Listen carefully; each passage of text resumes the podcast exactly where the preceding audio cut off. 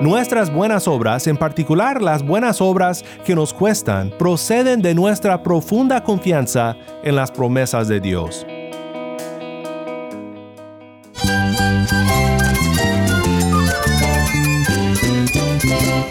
Cristo es la esperanza. Cristo es mi Señor y mi Salvador. Cristo ha transformado mi vida. Cristo es la viña. Separado de Él, nada puedes hacer. Cristo es el camino, la verdad y la vida. Jesús es mi todo. El único descanso, la única paz verdadera es con Jesucristo. Estás escuchando a El Faro de Redención, Cristo desde toda la Biblia para toda Cuba y para todo el mundo.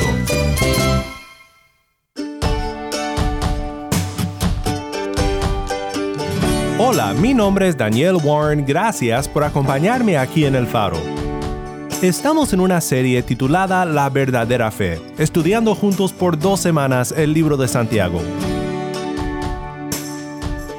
Hoy consideraremos el lugar de las buenas obras en la verdadera fe. El segundo capítulo de Santiago y su discurso sobre la fe y las buenas obras a veces ha sido malentendido, pero es una maravillosa declaración de la naturaleza de la fe que salva. Una declaración que debemos de considerar con cuidado. Si tienes una Biblia, busca Santiago 2 y quédate conmigo.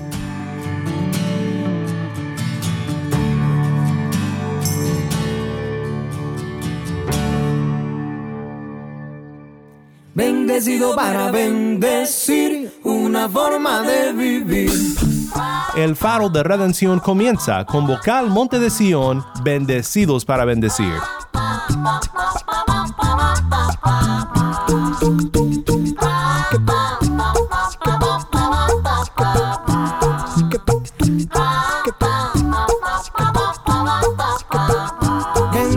Para bendecir, una forma de vivir. Que lo sepa todo el mundo, que en Cristo hay amor profundo. Bendecido para bendecir, una forma de vivir. Que lo sepa todo el mundo, Dios te da la bendición, aprende a compartir. Te lo digo a los cubanos, recordar que recibir. Útil es el instrumento cuando uno vive del cuento. Trabajar para dar fruto y para poder decir bendecido para.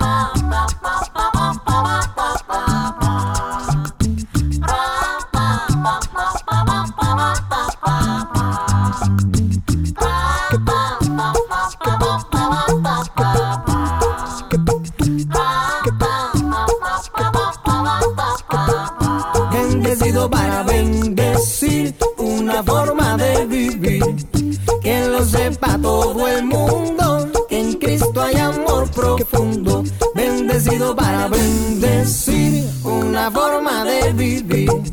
Que lo sepa todo el mundo, que en Cristo hay amor profundo. Bendecido para bendecir. Bendecido para bendecir. Oye, mi hermano, qué bueno es poder cantar bendecido. Pero más bonito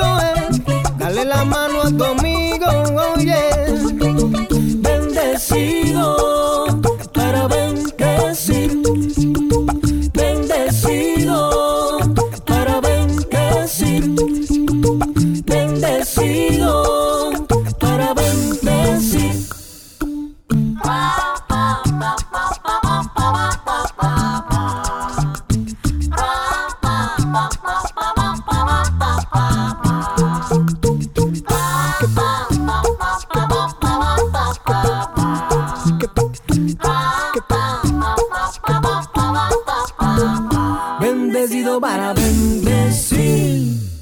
Desde Cuba, vocal Monte de Sion, bendecidos para bendecir. Mi nombre es Daniel Warren y esto es el faro de redención. Cristo desde toda la Biblia para toda Cuba y para todo el mundo. Muchas veces el predicador comprometido al mensaje bíblico de la justificación por sola fe mira el libro de Santiago como un campo de minas y no se atreve a entrar con sus incertidumbres al mensaje de esta carta. Muchos han notado, como Martín Lutero, que es difícil de discernir el mensaje de la salvación en esta carta. Lutero, hablando claramente sobre esta frustración, exclamó, la carta de Santiago realmente es una epístola de paja, porque no tiene nada de la naturaleza del Evangelio en ella. Estas son fuertes palabras. Con solo dos referencias explícitas al nombre de Jesús y ninguna mención de su vida, muerte y resurrección, ni tampoco ningún llamado a creer en el nombre de Cristo para la salvación, quizás podemos entender tal frustración. También resulta difícil tratar con todos los imperativos en la carta. Palabra por palabra, la carta contiene más imperativos que cualquier otro libro del Nuevo Testamento. Y en Santiago, estos imperativos se encuentran en básicamente toda la carta. Por ejemplo, con Pablo siempre tenemos una gran sección indicativa, o sea, todo lo que Cristo ha hecho por nosotros, nuestra salvación y nuestra seguridad en Él, y de allí siguen las secciones éticas o imperativas. Pero no así con Santiago. Además, en el final del segundo capítulo, nuestro texto de hoy, la sección sobre la fe y las obras a primera vista parece ir en contra del mensaje paulino de la justificación. ¿Qué hacemos con la fe y las obras entonces, según Santiago?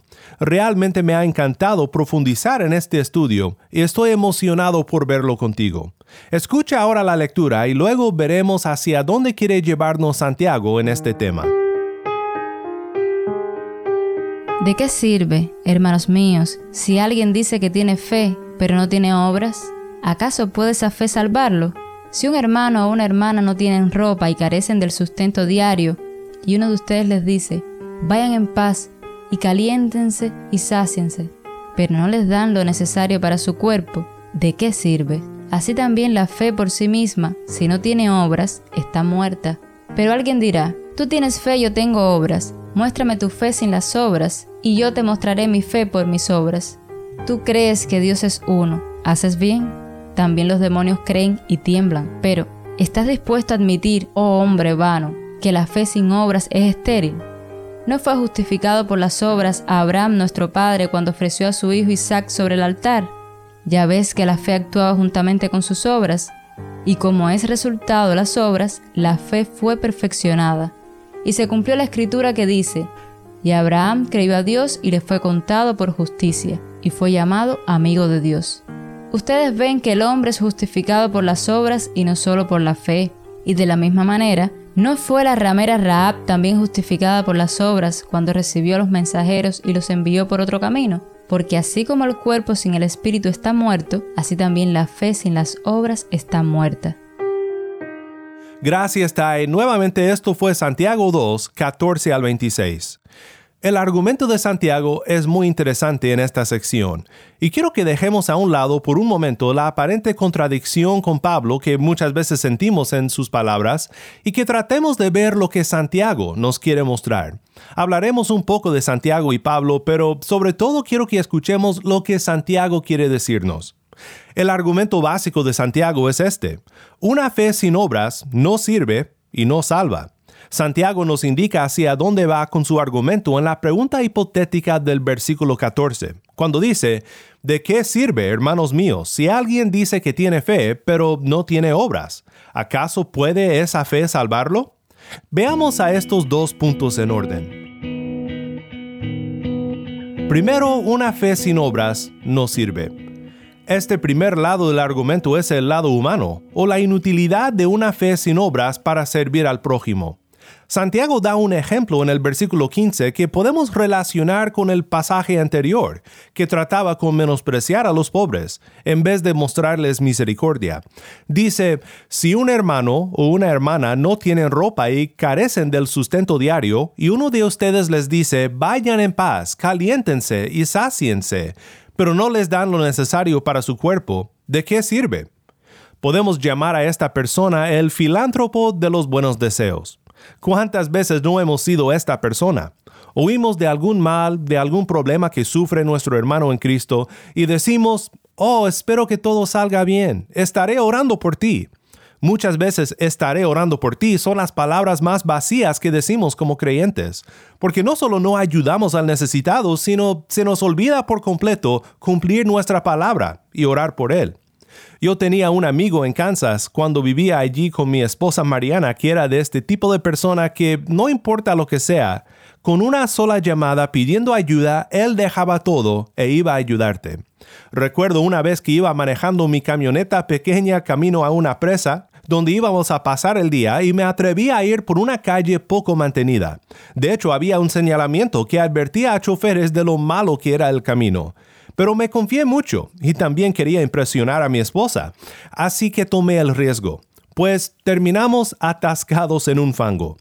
Estaba muy apenado, debido a haber escuchado a Mariana cuando me dijo que no le parecía una buena idea, y caminamos hasta la calle principal, enlodados y cansados, y llamé a mi amigo Jeff. ¿Qué crees que hubiéramos sentido si él hubiera contestado y dicho algo como, Oh, lo siento amigo, estaré orando por ti? Pues le daría las gracias, por supuesto, por sus oraciones, pero lo que necesitaba no eran oraciones, era alguien que viniera a sacarme de este aprieto. La fe que no obra es como el amigo que no viene a sacar tu camioneta de lodo, solo te dice estaré orando por ti. Y esto es lo que pasa. La verdadera fe se demuestra en cumplir la ley de la libertad. ¿Recuerdas lo que dijimos que es la ley de la libertad? Es el camino de la verdadera religión pura y sin mancha. Refrenar la lengua, mostrar misericordia, estos son nuestros deberes hacia otros y también nuestro deber hacia Dios, mantenernos puros delante de Dios. Es decir, la verdadera religión que la verdadera fe produce en el corazón es amar a Dios y amar al prójimo. Pues el filántropo de los buenos deseos no tiene verdadera fe, y siendo así, esta fe no sirve de nada para la ayuda del prójimo. A final de cuentas, mi amigo Jeff nos encontró y sacó del lodo nuestra pequeña camioneta con su camioneta de todo terreno y le dimos infinitas gracias por su ayuda. Thomas Manton observa, donde hay fe, habrá amor. El afecto sigue de la persuasión, y donde hay persuasión habrá amor. Por eso leemos a menudo sobre el amor que han mostrado, Hebreos 6:10, y su trabajo de amor, Primera de Tesalonicenses 1:3. Pues Santiago concluye que la fe del filántropo de los buenos deseos no es la verdadera fe. Dice versículo 17, así también la fe por sí misma, si no tiene obras, está muerta. El siguiente punto que hace Santiago va más a la raíz del problema, y es que la fe sin obras no solo no sirve, sino que en segundo lugar, una fe sin obras no salva.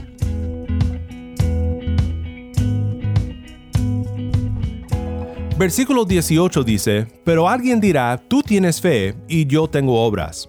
Debo confesar que esta frase es una frase que ha causado mucho debate y realmente estoy indeciso respecto a cómo decidir entre las opciones. Tú tienes fe y yo tengo obras. La opción que más me gusta por ahora es que este es uno que dice básicamente, pues algunos tienen fe, algunos tienen obras. Pero es difícil de saber realmente. Lo que queda muy claro es cómo Santiago responde a su compañero hipotético. Muéstrame tu fe sin las obras y yo te mostraré mi fe por mis obras. Este es un reto desafiante porque el punto de Santiago es que no puedes mostrar tu fe sin obras, porque una verdadera fe siempre produce obras. Me viene a la mente aquellos que dicen hechos y no credos. O sea, dicen que no les importa tanto los credos doctrinales y las confesiones de fe. Dicen que lo que importa es que hagamos buenas obras. Por el otro lado, existen aquellos que podrían escribir toda una teología sistemática, pero que su fe no tiene pies que andan en el mundo, mostrando el fruto de buenas obras. Obviamente es muy importante la doctrina, pero admito que pertenezco a una tradición cristiana que puede enfocarse tanto en tener toda nuestra doctrina bien alineada que nos olvidamos a veces de la importancia de que nuestra fe sea viva y activa. Santiago ya ha dicho que la fe sin obras no sirve al prójimo, pero aquí su punto es que una fe sin obras no salva. Este es el lado de la verdadera religión que abarca amar a Dios con todo nuestro corazón. Si decimos que tenemos fe y creemos en Dios y nada más, Santiago dice que no somos mejores en cuanto a nuestra relación con Dios que los mismos demonios. Santiago 2.19. Tú crees que Dios es uno. Haces bien también los demonios creen y tiemblan. Un poco de sarcasmo de parte de Santiago. Dice, pero ¿estás dispuesto a admitir, oh hombre vano, que la fe sin obras es estéril? Tú crees que Dios es uno. Esta es la gran declaración doctrinal que estos creyentes judíos habían confesado desde pequeños, el gran Shema de Israel. Shema Israel, Adonai Eloheinu, Adonai Echad. Escucha, oh Israel, el Señor es nuestro Dios, el Señor uno es. Deuteronomio 6:4. Esta es la sencilla declaración de fe de Israel. Pero el versículo 5 completa esta declaración. Amarás al Señor tu Dios con todo tu corazón, con toda tu alma y con toda tu fuerza. Poder decir que Dios es uno es recibir un 10 en tu examen de ortodoxia, pero ortodoxia sin ortopraxia, la buena conducta que concuerda con la buena doctrina. Sin ortopraxia o sin buena conducta, nuestra fe no va más allá de lo que creen los demonios del infierno. El teólogo Hermann Bavinck escribió, Si la fe que acepta a Cristo y a su justicia se toma por una aprobación racional de una verdad histórica, entonces el ser humano puede permanecer al lado de ella, frío, indiferente y muerto. Y entonces no manifiesta ninguna buenas obras que proceden de esta fe, y en realidad no acepta tampoco a la persona de Cristo. Pero la verdadera fe que lleva al ser humano aturdido y derrotado por una conciencia de culpa a Cristo mismo, esta fe se aferrará solo a la gracia de Dios, se gloriará en el gratuito perdón de los pecados, y en este momento ya hace nacer las buenas obras. Bueno, pues este es el argumento de Santiago. La fe sin obras no sirve y no salva. Santiago termina su argumento con dos ejemplos de la verdadera fe, ejemplos tomadas del Antiguo Testamento. Primero, para dar ejemplo de la verdadera fe que salva, Santiago ofrece el ejemplo de Abraham. ¿No fue justificado por las obras Abraham nuestro Padre cuando ofreció a su hijo Isaac sobre el altar? Ya ves que la fe actuaba juntamente con sus obras, y como resultado de las obras, la fe fue perfeccionada. Y se cumplió la escritura que dice, y Abraham creyó a Dios, y le fue contado por justicia, y fue llamado amigo de Dios. Ustedes ven que el hombre es justificado por las obras y no solo por la fe. Aquí Santiago realmente no contradice lo que Pablo escribe sobre la salvación de Abraham por la fe, por ejemplo en Romanos capítulo 4. No, lo que Santiago hace es presenta otro ángulo de lo que sucedió cuando la fe de Abraham fue contada por justicia. Para promover su argumento sobre la verdadera fe como una fe activa en las buenas obras, Santiago muestra que fue en el hecho de ofrecer a su hijo sobre el altar que Dios aceptó su fe como verdadera fe. Creo que la siguiente observación de Alec Moitier nos ayuda a entender qué pasa aquí. Sabemos, por supuesto, que el Señor no necesitaba este proceso de validación. Sabía todo desde un principio, pero se representa como si lo necesitara. Se representa como si hubiese llegado a una decisión final por las obras de Abraham. Y es por su misericordia que se digna de ser representado a nosotros de esta manera, para que nosotros podamos compartir su punto de vista. Una verdadera fe produce resultados y en particular produce el resultado de obediencia costosa y completamente confiada en la palabra de Dios. Pues hay tres elementos que debemos de reconocer en la verdadera fe, y aquí los vemos en los ejemplos de Santiago. La verdadera fe significa conocer, creer y confiar. Y las obras de Abraham son las que completan su fe, no como si añadieran algo que le faltaba a su fe, sino que comprueban que estos tres elementos se representaban en ella, conocer, creer y confiar. Así también con nuestra obediencia y nuestras buenas obras. Nuestras buenas obras, en particular las buenas obras que nos cuestan, proceden de nuestra profunda confianza en las promesas de Dios. También Santiago da el ejemplo de Raab, la prostituta de Jericó, quien muestra que una verdadera fe no solo salva, sino sirve al prójimo. Y de la misma manera, dice Santiago, ¿no fue la ramera Raab también justificada por las obras cuando recibió a los mensajeros y los envió por otro camino? Estos tres elementos de la verdadera fe están presentes también en la conversión de Raab. Raab le dice a los espías, Hemos oído cómo el Señor secó el agua del mar rojo delante de ustedes cuando salieron de Egipto. Este es el contenido que su fe reconoce, la salvación de Israel de Egipto, que Dios es fuerte para salvar. Y Raab no solo conoce, sino cree también. Ahora pues, dice Raab, ahora lleguemos al grano. Sé que tu Dios es fuerte para salvar. Sé que es Dios en el cielo y en la tierra. Entonces he aquí lo que les pido. Ahora pues júrenme por el Señor, ya que los he tratado con bondad, que ustedes tratarán con bondad a la casa de mi Padre. Denme una promesa segura de que dejarán vivir a mi padre y a mi madre, a mis hermanos y a mis hermanas, con todos los suyos, y que librarán nuestras vidas de la muerte. Cuando Raab clama por misericordia, no solo muestra conocimiento, sino que también cree. Su clamor es su declaración de fe y de confianza en Dios. Y finalmente, lo que Santiago quiere que veamos es que de su fe proceden buenas obras que aman y ayudan al prójimo. ¿No fue la ramera Raab también justificada por las obras cuando recibió a los mensajeros y los envió por otro camino? Es decir, por igual al ejemplo de Abraham, esta justificación es la revelación de la autenticidad de su fe. Fue salva por fe, pero por una fe verdadera, que sirve para el bien de su prójimo. La conclusión final de Santiago es esta, porque así como el cuerpo sin el espíritu está muerto, así también la fe sin las obras está muerta. La fe sin obras es un cadáver. Hemos cubierto mucho terreno teológico, pero quiero terminar haciéndote una pregunta. ¿Tienes una fe verdadera o tienes una fe muerta? ¿Es activa tu fe en la misericordia y el amor de tu prójimo o solo eres un filántropo de buenos deseos? ¿Solo tienes buena teología?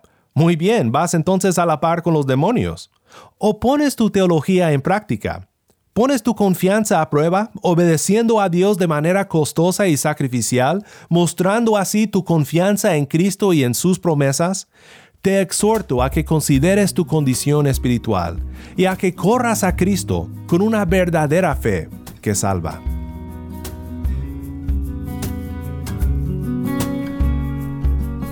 Mi vida no es más que unos años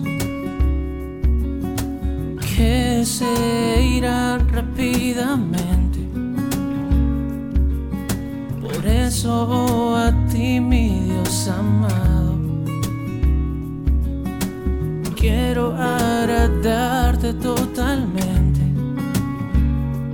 Y es que no quiero vivir para agradarme a mí.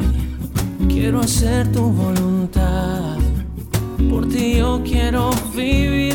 Toma mis manos, toma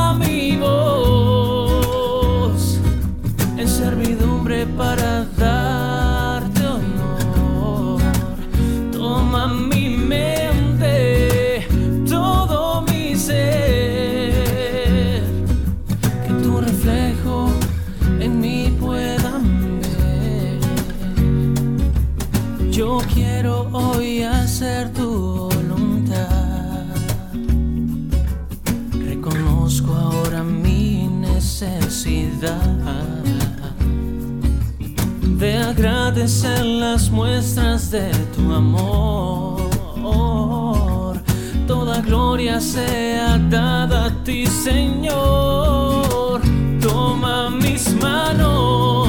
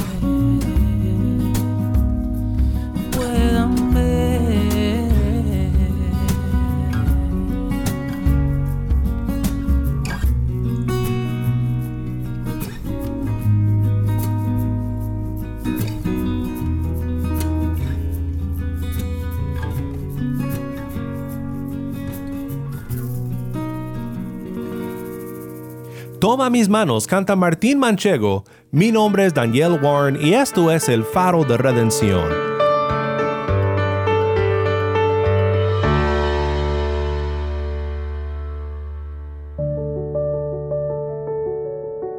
Este pasaje nos reta a todos a que consideremos nuestra relación con Dios, que pensemos en si solo tenemos buena teología, como los demonios, y que pensemos en si nuestra fe produce el fruto que solo puede emerger de la raíz de la redención por gracia en Cristo Jesús. Que Dios nos ayude a tener una fe que sirva y que salve, una verdadera fe en Cristo nuestro Redentor.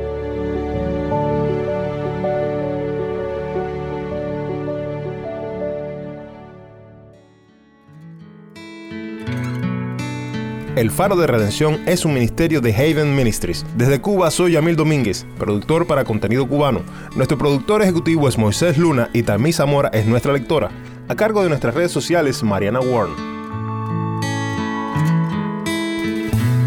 Si estás en sintonía fuera de Cuba y deseas seguir escuchando contenido cubano como este, ora por nosotros y considera unirte con nosotros financieramente para seguir proveyendo este espacio para la voz del pueblo de Dios en Cuba. Para más información sobre el faro y sobre cómo puedes ayudar, visita nuestra página web elfaroderedencion.org. Nuevamente nuestra página web elfaroderedencion.org. ¿Tienes una historia que contarnos sobre cómo el faro de redención está impactando tu vida? Mándanos un correo electrónico a ministerio arroba elfaroderedencion.org ministerio arroba elfaroderedencion.org O si te es más fácil, puedes enviarnos un mensaje en WhatsApp. Nuestro número es 1 786 373 4880. Nuevamente nuestro número de WhatsApp 1-786-373-4880. Y no olvides buscar el perfil del Faro de Redención en Facebook, Instagram y Twitter, donde encontrarás diariamente más recursos para animarte en tu fe.